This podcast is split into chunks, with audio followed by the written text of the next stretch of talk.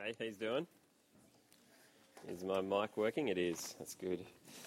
Um, I was going to spend a bit of time in that passage that was read out for us just then tonight, uh, but I decided that I didn't want to include. I wanted our talk to be a little bit shorter tonight, so I haven't. I haven't covered that. Did someone just cheer? Woo! Shorter. Um, So yeah, so we're not going to cover the stuff from that Bible reading tonight, um, but if you are interested in things that are in that Bible reading and you want to talk about it, you can talk to me or you can talk to another leader here about that stuff this week or any other time. So there's some good stuff in there, but we're not going to do it tonight. Now, what would you say was the job of the church? Yesterday we saw what the church is, right, and how it's to be. Today we're going to ask the question, well, what does it exist for? What's it there to do? That's the question we're going to ask about the church. Now, a few weeks ago, I had a really weird experience. I went to this meeting. I got roped into it as a weird thing, but I went to this meeting uh, with a whole bunch of church leaders from around the coast, and the secretary to the prime minister, which is some important guy who knows about government stuff, right? And so me and these other ministers from around the coast are hanging out in this room talking to this guy from the prime minister about what the church thinks matters, what the church thinks is important, what we're concerned about. And so this guy was there to hear from us and kind of hear what we said. So basically I got to spend like two hours listening to all these leaders from around the Central Coast, from churches, and I got to hear from them what they thought was important, got to hear what they thought the job of the church was. It was like a window into their minds as to what they thought mattered for the church, right? Now, you'd think if anyone knew what the job of the church was, it would be a bunch of ministers hanging out in a room, right? Well, it was a pretty weird time, and we didn't agree on much. Some leaders were really concerned about making people's lives better, and so they were like, what's the deal with the N B N? Let's get the national broadband network on the Central Coast, and that'll make people's lives better. Some people thought the most important thing was that we needed to help other people, and so they were like, come on, let's solve society's problems. Let's help the homeless. Let's help people who are addicted to drugs and alcohol. Some people talked about wanting scripture in schools. Other people talked about justice issues, and they wanted to help asylum seekers and all that kind of stuff. Some people even to, even seem to think that the real job of the church was to stop the ISIS group from infiltrating Australia. And they're like, we've got to stop ISIS. Let's do this thing. And so there were all these different ideas about what the job of the church actually is. There's a whole range of things. And I want to ask us this morning, well, what is the job of the church? But rather than just sitting around and throwing out random ideas, effectively what I want us to do is I want us to ask God tonight, what is the job of the church? And hopefully we'll hear from God's word what the job of the church actually is. And that's the question that really matters. See, if the church is the central thing that, the, that God is doing in the world, if it's at the center of his plans for the world, if the church is a monument to his glory that he died to create, well, you want to be clear on what it's there for. You want to know what the point of it is. You want to know what we're doing as a church. Why do we exist? Why have we been gathered? So let's pray and see what the word says tonight. Let's pray. Father God, I pray that tonight, once again, that you'd blow us away by your word. Please, Lord, capture us up in the mission of the church. Capture us up in what this thing is on about. And I pray that you would stir us up to live our lives for something that matters. Father God, please do that among us tonight. Amen.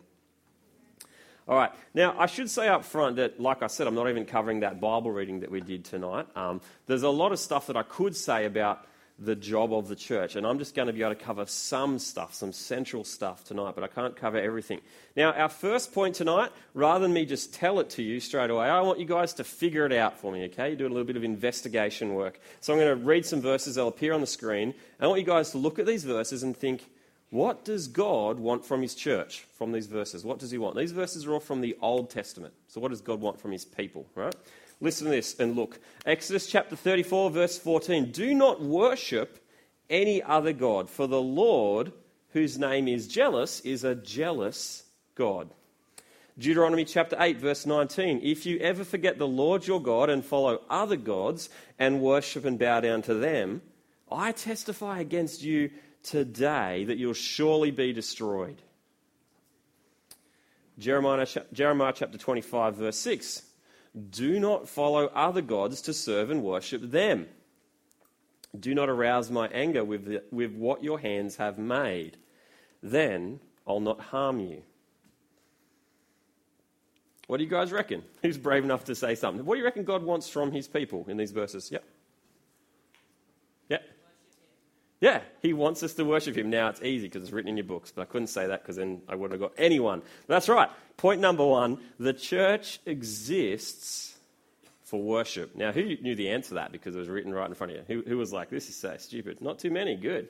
Only a few of us can read. Helpful. No, I'm just kidding. You're all very clever. Um, the church exists for worship. Now, worship means undivided devotion to God above all else. Undivided giving glory to him like we talked about this morning. Now, when we hear the word worship, I reckon the thing that comes straight to our mind is guitars and church music and worship bands and singing with our eyes closed and our hands in the air and all that kind of stuff. Now, it's worthwhile recognizing that singing, no matter what you're doing with your body, by the way, singing is just one way of worshiping God. So it's wrong to assume that Singing is exactly the same. Singing in church is exactly the same thing as worshiping God. That would be like saying running is the same as soccer, right? Now, one thing you do when you play soccer is you do run, right? But it's not true to say soccer equals running because running is a part of soccer, but it's not all that there is to soccer, right? You understand? Likewise, you can't just say singing equals worship. Because singing is one part of worship, but it's not all that there is to worship.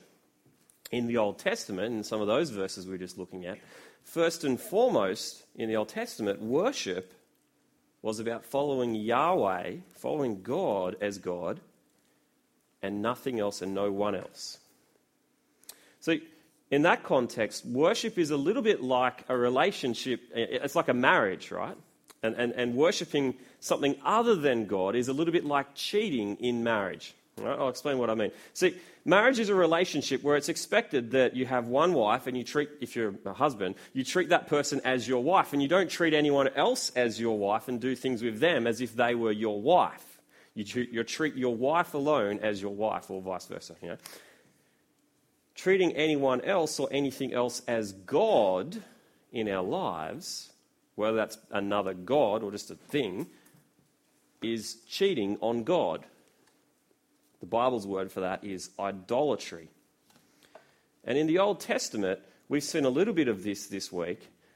God's people failed at that time and time again. They kept worshipping other gods and other things as God constantly, and they failed. And, and so remember we had that slide. Here's a summary of the Old Testament, and it was that I'm sad face. That, that's, that's their history.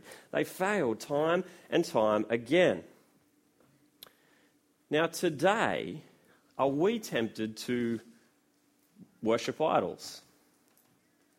Yeah, we are. Not in the exact same way necessarily that they were in the Old Testament, but we are. Now come over to First Corinthians chapter ten with me. First Corinthians chapter ten in the New Testament.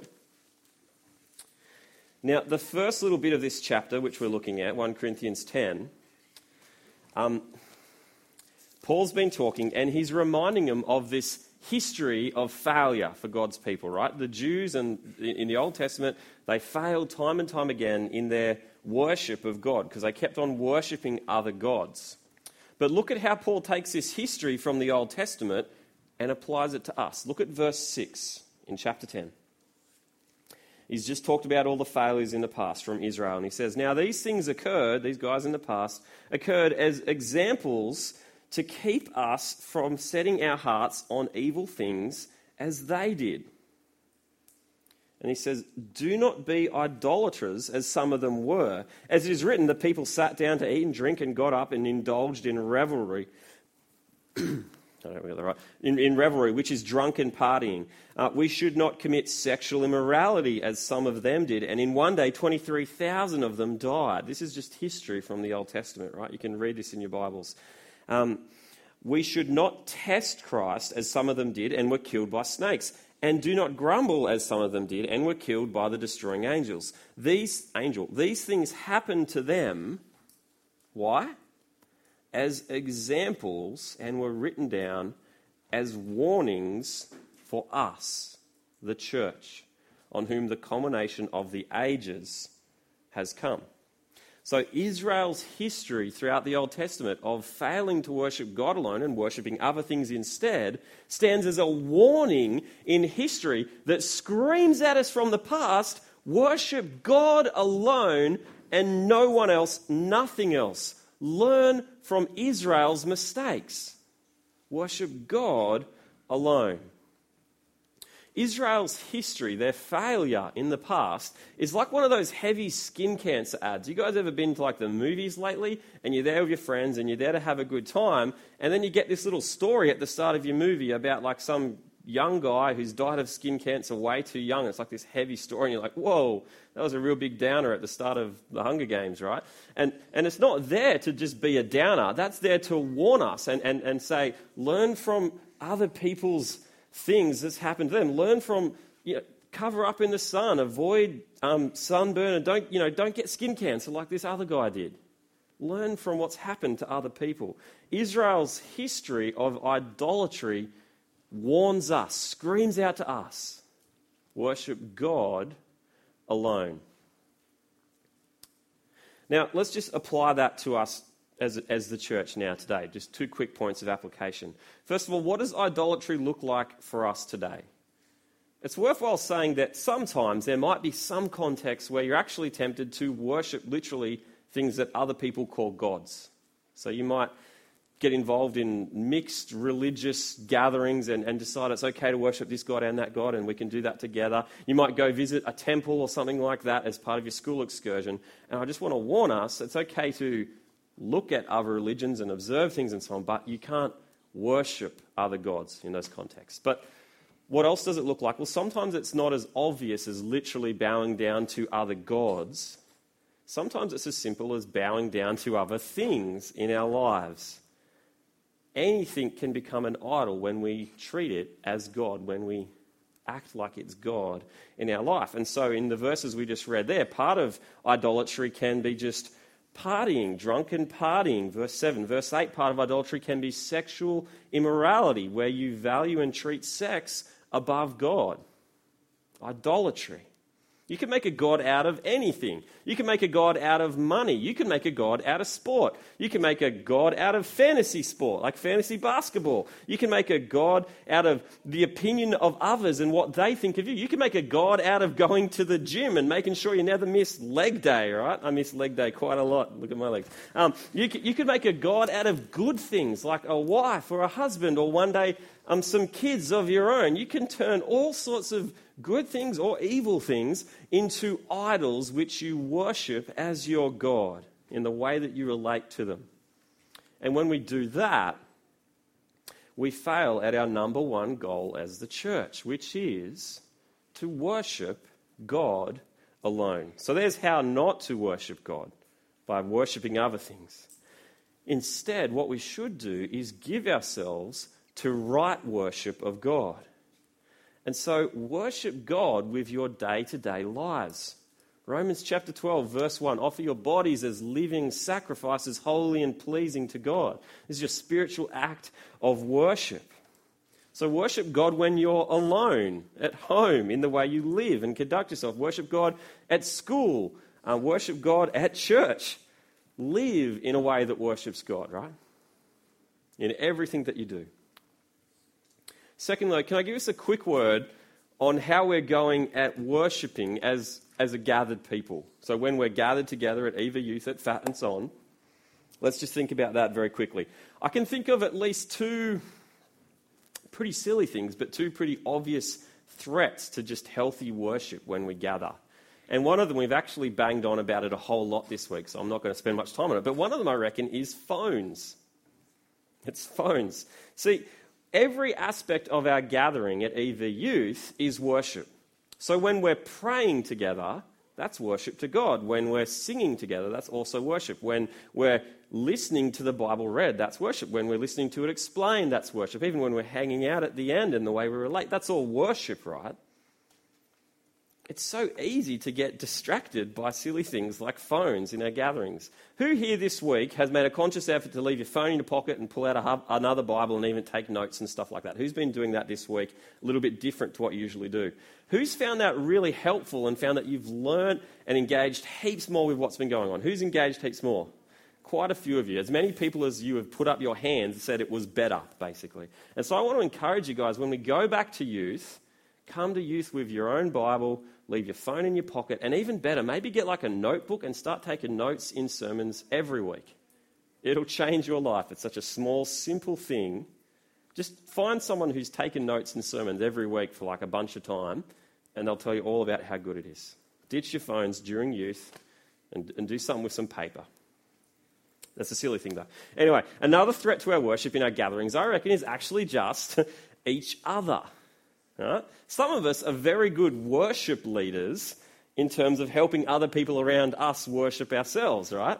And so we're really good at distracting everyone else around us. And so when we're gathered, instead of actually uh, reflecting on who God is and praising him and worshiping him, you might actually make a habit of just making a big crazy fuss and making people look at you. Maybe you're just there to say funny stuff and people can laugh at you and think, ha ha ha, how great is such and such, instead of how great is God. Look at me, give me glory instead of God. And so, guys, just let our gatherings be about Jesus and not about ourselves in the way we conduct ourselves. There's a few helpful things. Brothers and sisters, flee from idolatry. Not just in our gatherings, but in our whole lives. Worship God. Now, our next two points for tonight, right? Um, there's only two points left, uh, mission and service. Both of these two things that we're going to talk about next are actually forms of worship as well. So we're going to talk about something different, but recognize as we do that what we're talking about is another way of worshiping God. And I hope you understand. We'll see how we go. All right, here's the second thing. Here's the second job of the church. The church exists for service. Now, service is just helping someone else, doing something for someone else. It's the same word as the word ministry, right? So if I'm a youth uh, youth minister, uh, that means I'm just a youth servant, right? I'm a person who does service to youth. Both words mean the same things. So service is just as simple as tying your brother's shoelace up because he needs help or whatever. It can be a really simple thing. In the church, in the context of serving in the church, service has a particular goal in mind. We're serving for a particular reason. Come over to Ephesians chapter four and see what our service is about. Ephesians chapter four.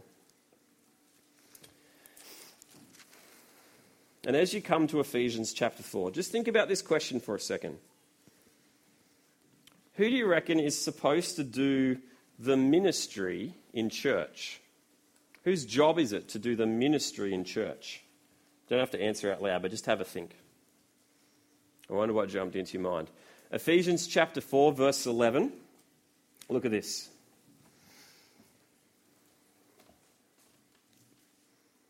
Ephesians chapter four, verse eleven. So Christ himself gave the apostles, the prophets, the evangelists, the pastors, and the teachers to equip God's people for works of service. Now, that verse there is talking about all these different leaders in the church, leaders and teachers, and the all variety of pastors, apostles and teachers and, and so on. All those different people are leaders, they're teachers within the church, but why have they been given? Have they been given to the church by Jesus so that those people can go and do all the service and do all the stuff that needs doing? Nah, look what it says. He gave, or blah, blah, blah, he gave all these different people to equip his people for works of service so that the body of Christ may be built up.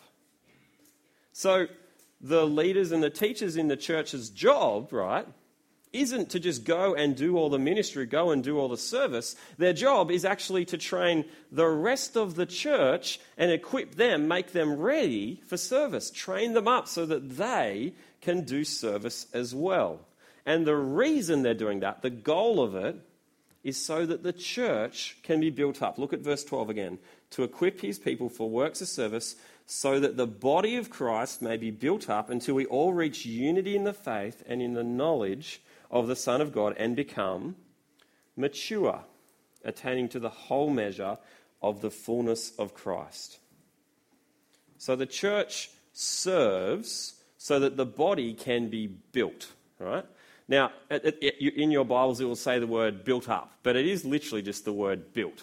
And so what that means is the church serves so that the body of Christ can be, the church, can be built out with more people coming into it becoming Christians, and we serve so that the body of Christ can be built up with people who are Christians maturing as Christians. That word built there is talking about people becoming Christians and people growing as Christians. That's what our service is about. That's our goal. That's what we're doing here, bringing Christians in and building up Christians. So E V Youth, are we serving? How are we going at serving? Are we serving each other in spontaneous, informal ministry? So what I mean is not when it's your special job because you've got some title to do this thing, but are we just serving each other in the way we relate to each other? Are we encouraging each other? Are we talking to Jesus? Sorry, talking to each other about Jesus? Are we pushing each other on? And I don't mean necessarily are your leaders serving you and pushing you on. Are you serving each other? Are you encouraging your leaders? Or do you assume that E V Youth is this place that you're meant to come to, and then there's these people over here who are the leaders who are meant to do all the work and do all the serving to you? Because that's not the picture of the church. The church is a place where everyone who's a Christian is serving each other. And sure, there might be leaders among us, but we've all got the same goal of serving the church, building it. People becoming Christians, people growing as Christians. A sure sign that you're a Christian who's maturing is that you're on about serving others in the church. That's what it, that's what it looks like to be mature. I often talk to year nines, right? Who, they're like, I'm pretty old, I'm in year nine. How good is that? And they're like, I'm way too old for junior youth group. I'm so old that I don't even need to come anymore. It's stupid for me to be at youth group. I'm in year nine. Look how little year seven kids are. And I talk to year twelves who are like, I'm so mature, I'm in year twelve. I'm way too mature for these year ten and eleven kids. Look at me, I'm so mature. I don't need to be here. Maybe I might come, but I'm certainly not going to pay attention to anything. You know, I get that all the time, right? And I'm kind of making a negative caricature of stuff, right? So sorry if you ever said that to me, just like if you ever wanted to be on a different team at F A T, sorry. Yeah, but it's been a while, okay. But I've got people saying that, and, and the first thing that always comes to my mind is, man, if you're so old and so mature and so and so on and so on, well, why don't you come to E V Youth to serve the other people around you who you're so much more mature than? Come here for them. Come to build them up. Get into it. Don't stop coming because you're too mature for it. Come to serve others. Secondly, though, can I also encourage us to think about actual formal ministry? So serving in a ministry that you are committed to and you're in a team and so on at E V Youth, because that needs to happen as well. Are we serving by actually sticking up our hands and committing to something that will take a bunch of time each week to see happen for the sake of building the church? And particularly, actually, can I talk to guys on this? It seems to me that any time we talk about ministry, all these girls at E V Youth go, I'm keen to do ministry. And they all turn up to ministry sesh and they are the first to throw themselves into ministry. And all our guys are left sitting there going, I don't know. I don't know. And none of our guys are doing service in, in formal roles around the place. It's a bit crazy. And I don't know why that is. Maybe we need to change the names of some things, all right? Now, from now on, ministry service, we'll call it the boys, all right? So let's get to the boys sesh. Term two, all right? I don't know. We need to masculinize this thing somehow. I'm not sure what we're going to do, right? But here's the thing. There's stuff that we would love to see happen in E V Youth that can't happen yet until some guys kind of stand on up and man up and do some stuff among us and serve. So if you're a Christian, you're not doing anything at E V Youth in a formal ministry, talk to Mary Boyle if you're at juniors, talk to Britt if you're at seniors, and man up. We need some guys to be on our on our welcoming team and meet people on a Friday night. At the moment, there's lots of happy guys because all these girls are meeting them, right? But we do need some boys on the team as well. So get among it and serve. We've got set-up teams that need to happen. We've got some mad stuff planned for term two to do with what juniors looks like. There's all sorts of things that we need serving in, um, and we need some blokes to man up, do E V Kids, all that kind of stuff. So talk to those guys, hook into some actual ministries and commit to some stuff if you're a Christian. you can actually write that on your feedback form at the end of camp that you want to get in ministry. All right. The church exists for service. There's another big purpose we exist for. Now, I got one more thing for us. Uh, I, I made my talk shorter, and so I've kind of planned that we might break and actually sing a song right now, right? Uh, and so we are going to do that. So Ben, jump up. We're going to sing a song, but the break's less needed because it's a shorter talk anyway. But let's sing together.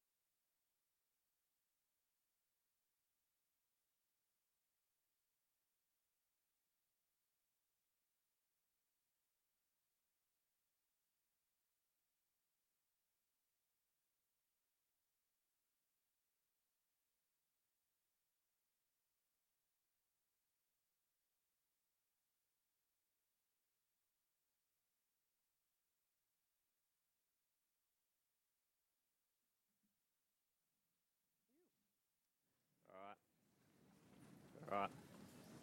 Hello, hello. It's good to sing together, isn't it? Yeah? Yeah, who's keen to sing more in a minute? We're going to. It's going to be good. All right. Now, we just said that the church exists for worship. Point two, the church exists for service. Point three, the church exists for mission. Now, we all like the idea of being on a mission, don't we? That kind of appeals to us. You might decide to be on a mission to prank Hazy's car tomorrow or something like that. We could do all sorts of missions. Prank Jono's car. What car's that? Who knows? I don't know. Last car, last time I remember my car was like a red Magna, I think. I think that was my car. So, I don't know. Anyway, I can show you a picture of it. Me in front of it. It's my car, right? All right. Come over to Matthew chapter twenty-eight with me.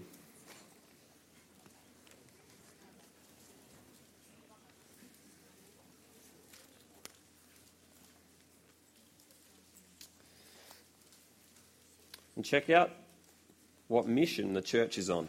Now, in this passage, this is Matthew twenty-eight. Jesus is risen from the grave. He's shown to the world that he is Lord. And look at what he says. Uh, verse eighteen. Then Jesus came to them and he said, "All authority in heaven and on earth has been given to me." He's saying, I'm the resurrected Lord. I'm the boss now. I'm in charge. I've got all authority. So let me tell you what your job is. Verse nineteen. Therefore go and make disciples of all nations, baptizing them in the name of the Father and of the Son and of the Holy Spirit, and teaching them to obey everything I've commanded you. And he finishes by saying, "And surely I'm with you always to the end of the age." Jesus says, go. Make disciples. Now, disciples are followers of Jesus. They're Christians. He's saying, go and make Christians. Where? Well, from all nations, from every place in the world, go and make Christians. Go find them. Go, go teach people to be Christians, baptizing them in the name of the Father, Son, and Holy Spirit. Now, baptism is a symbol, it's an outward symbol, you get dunked in water, of someone who's put their trust in Jesus. So he's saying, go tell people to put their trust in Jesus and dunk them in the water as a symbol of what they've done. And then teach them to obey me. Now, very, very quickly, what that means is if you're a Christian, you should get baptized, by the way. Sometime soon we'll be doing baptize, baptisms at church. And so if you're a Christian, whether you've become a Christian recently or you've been a Christian for years, if you know that you're a Christian, well, tell the world around you by getting baptized.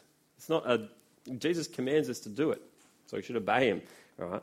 But remember that it's a symbol of someone who's got their trust in Jesus. Now, that's the goal of the church that we saw in Ephesians chapter four, that same thing of seeing people become Christians and seeing them mature as Christians, being taught to do everything that Jesus told them to do. But Jesus is making very clear here that this is a mission that he's sending us on. So we need to go out into the world. We need to go out. It's not enough for the church to just stay gathered in their little churches and their little youth groups and hope that the world someday decides to pop in and kind of check out Jesus and become a Christian through poking their head into church. Some people do that. Some people are interested enough in Christian things that they might pop, the, pop into E V F. People walk in and they're like, oh, I just turned up. Tell me about Jesus. That happens sometimes. But for the most part, we actually need to go out into the world and tell them about Jesus. We need to go. Which means, actually, for the first time in the history of the world, something unusual is happening now. Remember how we saw that God... Uh, the pattern in the Old Testament was that God would gather people as part of his blessing to them and he would scatter them in judgment. We saw this on our first night. What's happening now in world history is that actually Jesus is saying to his church, go scatter, go get out in the world, go and be in all sorts of places among all sorts of people among the world, but not as a judgment on you, but actually so that you can bring blessing to others as I scatter you out into the world. Bring the news of Jesus with you and bring blessing to the world out there. Go and bring the good news. And notice, last of all, in verse twenty, it says that Jesus says that I will be with you in this to the end. So Jesus is with us, but this is a mission that's going to last until the world ends, until our time on earth is done. Our mission is to go and make disciples. I'll give you an illustration of what this looks like. Imagine there was like a terrible virus, a, ter- a terrible infection spreading through Australia, right? So this thing that's going to wipe out millions of people in Australia, this virus coming through. And then someone actually knows all this stuff and, and gives you vaccinations for the world and so for Australia, right? We'll keep it gl- local for a second. They give you these vaccinations and they say, you've got the job of stopping this thing. Go and give vaccinations to all of Australia to stop this terrible virus that's going to come. The problem is not everyone in the world is really that worried about this virus. So this thing is going to start spreading and it's going to wipe out all these people. But so far, people aren't really bothered by it. And they're just kind of like, yeah, whatever, maybe, maybe not. Now, what options do you have if you want to see that vaccination go to everyone to save them from this terrible virus, right? One option is you could just kind of make a big stockpile in I don't know, Sydney and be like, if you want a vaccination, come to this address, we'll hook you up with a vaccination and you'll be on your way and it'll be good, right? And so for the people who are actually concerned about this virus thing, they might come to you and get a vaccination and you can send them away. But what about the people who don't think it actually really matters? What about the people who don't think that this virus is really going to hurt them and it's not going to be a big deal? Well, what should you do? Well, you should send thousands and thousands of people out into the world armed with this vaccination and, and bring it to them. Send people armed with this vaccination to every school, every workplace, every flat family, every, every street in Australia. And when you get there, say to people, you need this vaccination, and beg people that they would actually consider how important it is that they receive this thing, right? The good news of Jesus is like that. There are people who are concerned, who don't know God, but they're still concerned about where they stand with him. And those people might come to us and come and join us at E V Youth just on their own because they just want to or whatever. And they might find out about Jesus there. But there are so many more people out in the world out there who don't even recognize their need for Jesus. And so we need to go with this news and take it to them. We need to be a church that is scattered out in the world. Even though we continue to gather week by week, we need to be scattered in the world all over the place, bringing this news about Jesus into our schools, bringing this news about Jesus into um, into our sport teams, into our homes, into our streets, into our, our neighbours, whatever. Take this news, news of Jesus to the world. And even now as teenagers, you can do incredible things as you support the sending of people out all over the world. You can support all sorts of mission, even as teenagers. Praying is free, all right? Pray as much as you want, won't cost you a cent. And so pray for mission people who have been sent out into the world. Give up some of your money and use it to support mission all over the world in other places, in Australia and so on. And, in, and here it is. Here's the thing I want you guys to hear. In the future, be ready to actually make hard decisions about what mission might mean for the rest of your life. Leaders, youth, all of us.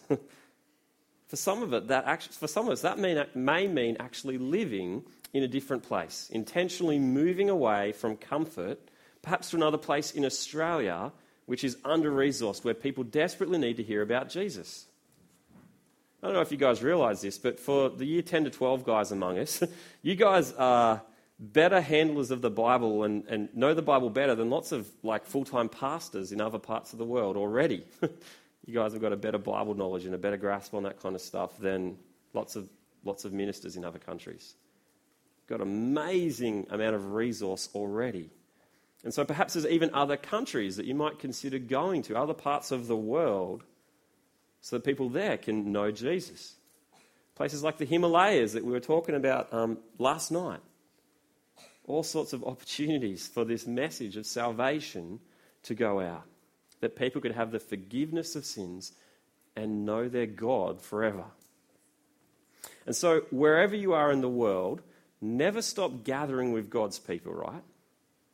But at the same time, never stop living intentionally for the sake of mission. The church exists for mission.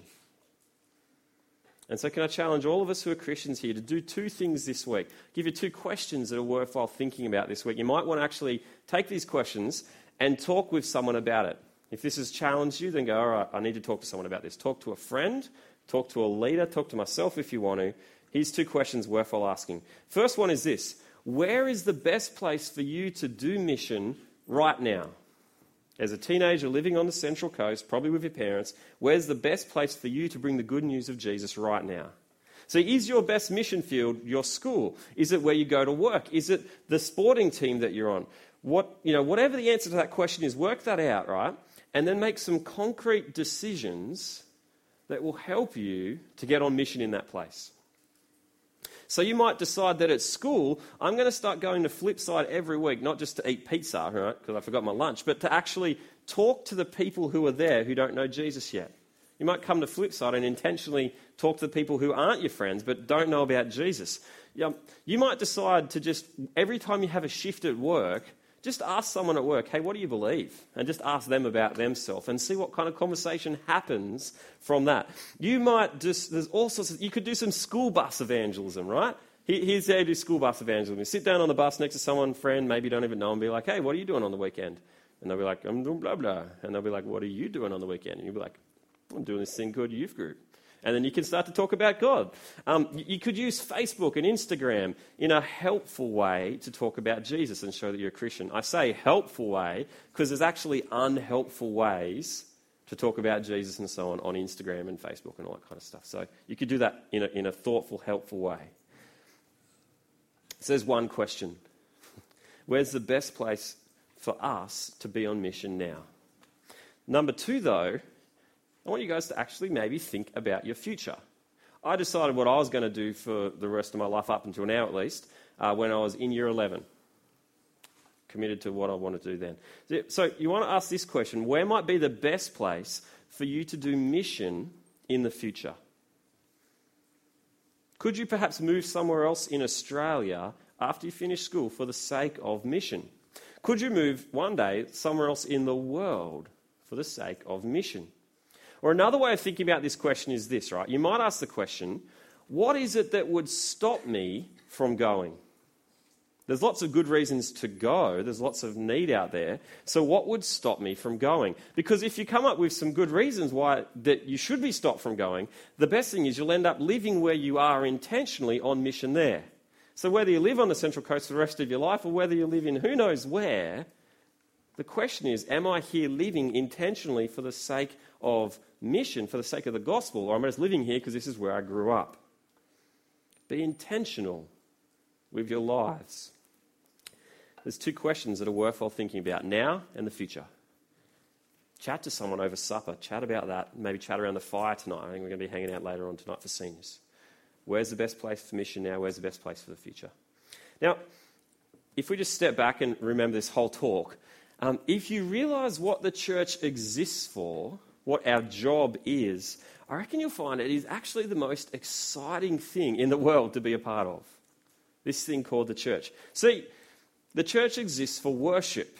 We could live our lives worshipping all sorts of things. You could spend your life on a million different things. But is there anything more worth your life than worship for the eternal God who will live forever?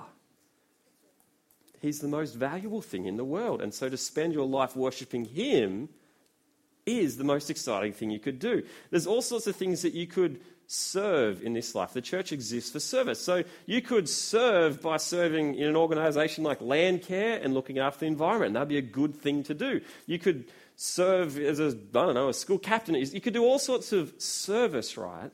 But what service is more worthwhile than service to the God of the universe and to the gathering that's going to last forever around him? And the point isn't don't do any other type of service except for service to God in that way. I'm just saying, what service is more worthwhile than that? Serving the God of the universe and the gathering that he's died to create.